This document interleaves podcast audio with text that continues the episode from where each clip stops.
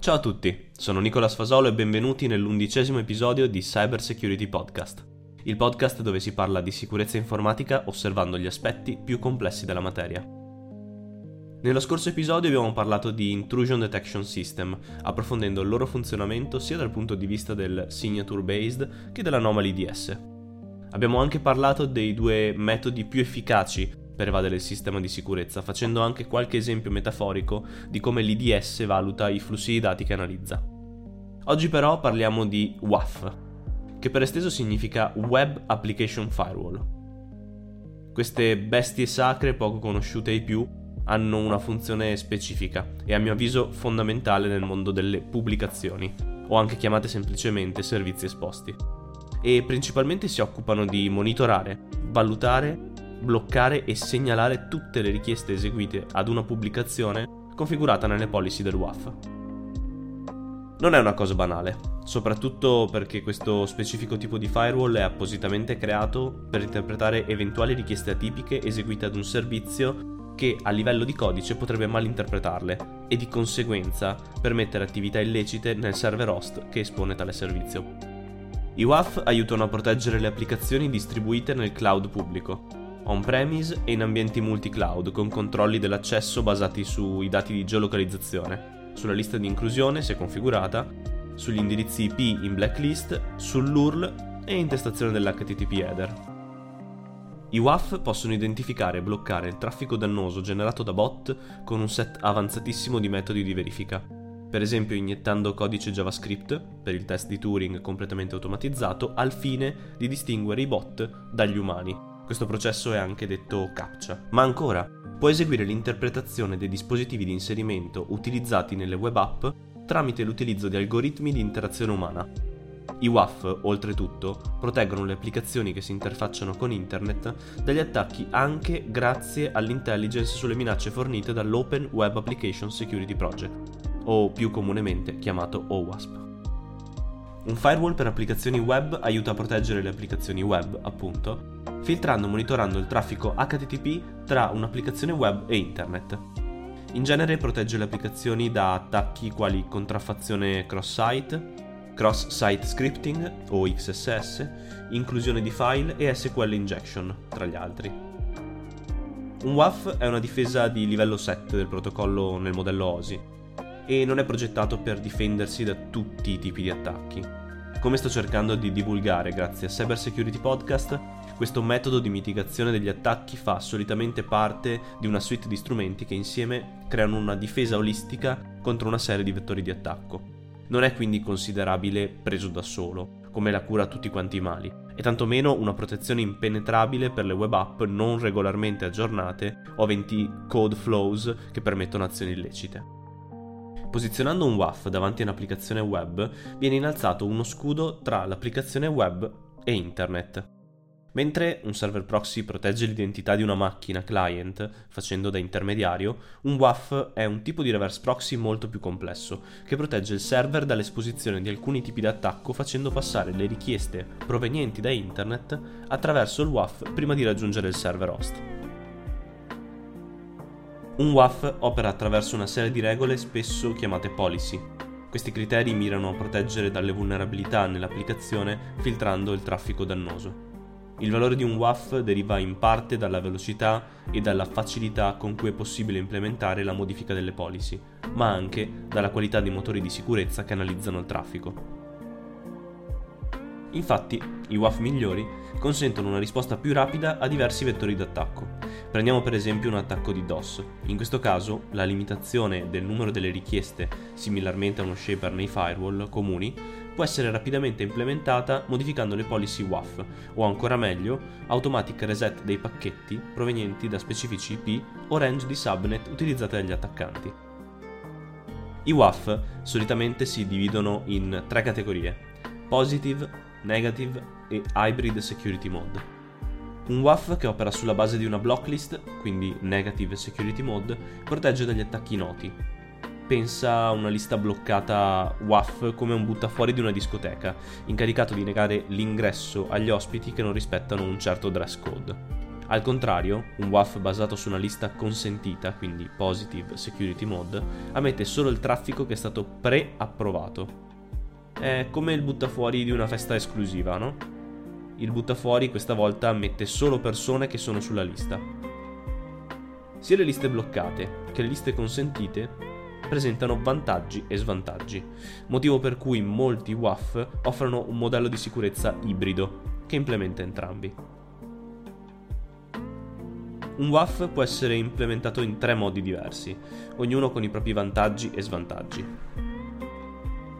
Il primo è un network WAF e generalmente è basato su hardware, poiché sono installati localmente riducono al minimo la latenza. Ma i WAF basati su rete sono l'opzione più costosa e richiedono anche l'archiviazione e la manutenzione delle apparecchiature fisiche. Un WAF basato su server invece può essere completamente integrato nel software di un'applicazione. Questa soluzione è meno costosa di un WAF basato su rete e offre maggiore personalizzazione. Lo svantaggio di un WAF basato su server è il consumo di risorse del server locale stesso, la complessità dell'implementazione e i costi di manutenzione. Questi componenti in genere richiedono tempo di progettazione e possono essere molto costosi in base al tipo di infrastruttura in esame. I WAF basati su cloud offrono un'opzione conveniente che è molto facile da implementare di solito offrono un'installazione che è semplice come una modifica del DNS per reindirizzare il traffico. I WAF basati su cloud hanno anche un costo iniziale minimo, poiché gli utenti pagano mensilmente o annualmente per il servizio dimensionato solitamente tramite il throughput utilizzato.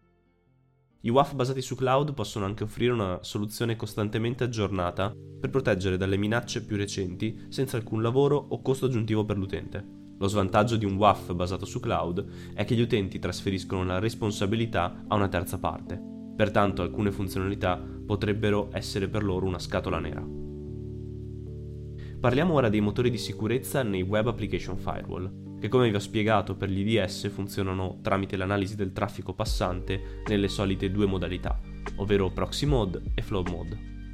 La prima analizzerà il traffico in toto, appunto, come un proxy, ed il secondo analizzerà sezioni spot del traffico. Solitamente i motori presenti in questo tipo di security devices sono tre: Anomaly, Signature e Sender Reputation Filter, e ci sono diversi problemi nel farli funzionare correttamente. A parte i problemi puramente ingegneristici della raccolta del traffico HTTP, ci sono diversi problemi importanti che sono stati riscontrati durante la progettazione e l'implementazione del WAF con machine learning questi sono legati alla quantità di dati raccolti, la conservazione dei dati e il contesto applicativo considerato per l'analisi dei parametri. Una delle decisioni principali che influiscono sulla capacità del WAF di gestire correttamente i valori del traffico in entrata è l'ambito della cronologia dei dati utilizzati per la valutazione. Troppi pochi dati e il WAF potrebbe bloccare valori legittimi che semplicemente non sono entrati nell'ambito di riferimento, troppi dati invece ed il WAF potrebbe essere soggetto a sovrallenamento che compromette la generalizzazione analogamente all'effetto che si può vedere nelle reti neurali. Il tempo di conservazione dei dati, DRT, o quindi Data Retention Time, su cui vengono analizzati appunto i dati, dipende principalmente dai modelli di utilizzo dei clienti, che può ad esempio cambiare su base settimanale o mensile dipendentemente dal tipo di applicazioni esposte non sembra esserci alcun modello scientifico valido che possa aiutare a stimare il data retention time, lasciandolo all'esperienza degli amministratori di sistema. È importante notare che il DRT più corto è, più velocemente il WAF si adatterà a un'applicazione modificata, ma allo stesso tempo sarà anche più vulnerabile a un attacco che inonderà il server di richieste contraffatte. Dal punto di vista dell'utente, un'applicazione web o parti della sua funzionalità risultano essere un ambiente stateful direttamente collegato all'attività dell'utente stesso. Un tipico esempio potrebbe essere il trasferimento di denaro, in cui un utente registrato può fornire il numero di conto di destinazione come valore del parametro ed inviare con successo il pagamento. Questo non deve accadere se un utente esegue la stessa procedura senza essere autenticato con tutti i fattori necessari. Come per l'ambito dei dati, il contesto ottimale può dipendere dall'applicazione specifica e dalle esigenze. Tuttavia, nella maggior parte dei casi reali, la pagina di destinazione, quindi la landing page dell'applicazione, viene utilizzata come contesto su cui sviluppare le detection e, facoltativamente, viene valutato l'URL del referrer o il flag che riporta la presenza del session token. Il WAF elabora le stesse informazioni inviate da un utente all'applicazione web di destinazione. Ciò significa che riceve anche dati personali sensibili, compresi i dati di autorizzazione, quindi nomi accesso e password. Tuttavia, se il WAF deve avere la possibilità di controllare i valori in entrata rispetto allo storico, deve conservare i dati per un certo periodo di tempo. Questo porta a un problema di memorizzazione dei valori sul server che contiene per forza di cose dati sensibili, molti dati sensibili. Dal momento che il WAF non sa in anticipo quali dati potrebbero essere sensibili o no, dovrebbe applicare le stesse regole a tutti i parametri analizzati.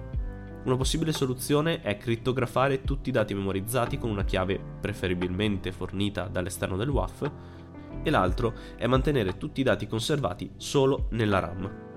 La prima soluzione pone un enorme sovraccarico sulla potenza di calcolo richiesta in quanto ogni dato deve essere crittografato e decrittografato costantemente. Il secondo invece implica perdere tutte le informazioni ad ogni riavvio del WAF, lasciando una potenziale finestra d'attacco aperta fino a quando non vengono raccolti nuovamente dati sufficienti. Una soluzione pratica ma non elegante è specificare manualmente i parametri che contengono dati sensibili. Passiamo ora all'analisi delle firme. Sarò molto breve, anche perché alla fine è sempre il solito concetto trito e ritrito. Le firme, similarmente a un IDS, funzionano con pattern matching rispetto al traffico analizzato che viene ruotato verso un'applicazione esposta e protetta dal WAF. Nulla di difficile, insomma. Una honorable mention è che i nuovi WAF ad oggi utilizzano metodi di aggiornamento firme molto rapidi e sistemi di cloud pattern matching che permettono una maggiore facilità di detection. Il punto di forza che un vendor può sfruttare al fine di rendere il suo prodotto rilevante confronto alla concorrenza è l'intelligence che questo ha rispetto al panorama degli attacchi worldwide. Infatti, rilevare un boom di SQL injection automatizzate o qualsiasi altro tipo d'attacco in una specifica regione può scaturire un aggiornamento istantaneo delle firme relative allo specifico attacco su tutto il parco clienti. Chiaramente questo può essere anche fatto con honeypots distribuiti. Per quanto riguarda invece il Sender Reputation Filter, è semplicemente un motore che raccoglie gli IP che generano traffico verso le web app protette e ricerca se questi sono stati flaggati da liste come AbusePDB, SpamHouse, Backscatterer, DroneBL, eccetera eccetera. Nel caso l'IP sorgente risultasse malevolo, il WAF, in base alle policy impostate, procederà intraprendendo l'azione specificata. Ora che abbiamo capito a grandi linee come funziona un WAF, andiamo ad analizzare come fare per evaderlo. Sapevo che non vedevate l'ora. Per farlo ci sono diversi metodi, alcuni intuitivi e altri un po' meno. Principalmente per evadere efficacemente questo tipo di strumento di sicurezza è necessario aver letto almeno 10 volte l'arte della guerra di Sun Tzu, in quanto l'informatica e la competenza non saranno gli unici elementi che utilizzeremo per aggirare i controlli senza far troppo rumore. Poi chiaro, c'è anche la modalità carro armato, ma non è così efficace se non si vuole essere bloccati da altri tipi di difesa. Ora ve le spiego. Un metodo che utilizzo spesso per eseguire WAF evasion è una light obfuscation dei payload inseriti all'interno dei parametri dell'URL con l'aggiunta dei valori percentuale 3e e percentuale 3c. Se la risposta del server riporta il parametro senza encodings, posso immaginare che con grande probabilità c'è spazio per delle XSS, anche se i WAF non sono proprio specializzati nella protezione degli XSS. A questo punto il gioco sta nell'utilizzo di vari tags, come minore script maggiore magari non tutto in lowercase, ma un po' maiuscolo, un po' minuscolo, o anche per esempio minore svg slash onload maggiore. Questo serve per comprendere che tipo di pattern matching viene bloccato o meno dal firewall. Una volta trovato il tag che funziona per l'esecuzione di codice arbitrario, sarà necessario eseguire un po' di obfuscation tramite string append, per esempio con le parentesi quadre e gli apici. Vi consiglio di scrivere il payload a mano e poi inserirlo in URL encode di Cyberchef. Risparmierete tanta sofferenza. Il secondo metodo che mi viene in mente è quello di inserire il fattore tempo nel gioco. Ovvero, creare uno script che esegua periodicamente una specifica richiesta con payload personalizzato e quindi non detectato da firme. Nel caso il WAF bloccasse tale richiesta per l'anomaly module, ovvero il machine learning, dopo un po' di tempo otterremo un mislearning, che porterà il WAF ad ignorare le richieste provenienti dall'IP sorgente, o ancora meglio, ignorare direttamente il payload, di conseguenza permettendoci di eseguirlo con successo. Il terzo metodo è quello che io definisco carro armato o Denial of System del WAF. Per chi non lo sapesse, gran parte degli strumenti che trattano traffico o richieste provenienti dall'esterno dell'organizzazione hanno una configurazione che regola il tipo di risposta nel caso ci fossero eventi di saturazione delle risorse. La configurazione può essere l'ingresso in conservative mode sopra l'80 o 90% di utilizzo risorse o l'implicit deny di tutte le richieste o traffico che farebbe eccedere tale percentuale. Nel primo caso il security device ridurrebbe i controlli drasticamente per risparmiare risorse. E qui si apre una bella finestra per noi attaccanti, mentre nel secondo caso nulla. Siamo fregati. Però abbiamo causato un DOS. L'inefficienza di questo ultimo metodo è il motivo per cui spesso lo sconsiglio. Secondo me però andava comunque menzionato almeno per capire come funzionano a livello sistemistico i firewalls in generale, siano essi WAF o perimetrali. E anche questo episodio è concluso. E nel prossimo di cosa parliamo? Nel prossimo episodio parleremo finalmente di malware. Faremo un overview delle varie famiglie malware analizzando quali fattori le contraddistinguono. E mi raccomando, se vi piace il podcast condividetelo ed iscrivetevi nelle piattaforme in cui lo state ascoltando. Solo il 22% degli ascoltatori che hanno sentito ogni episodio si è iscritto. A voi costa poco, ma per me vale molto. Grazie a tutti. Come sempre, un abbraccio a tutti voi da Nicolas, Cyber Security Podcast.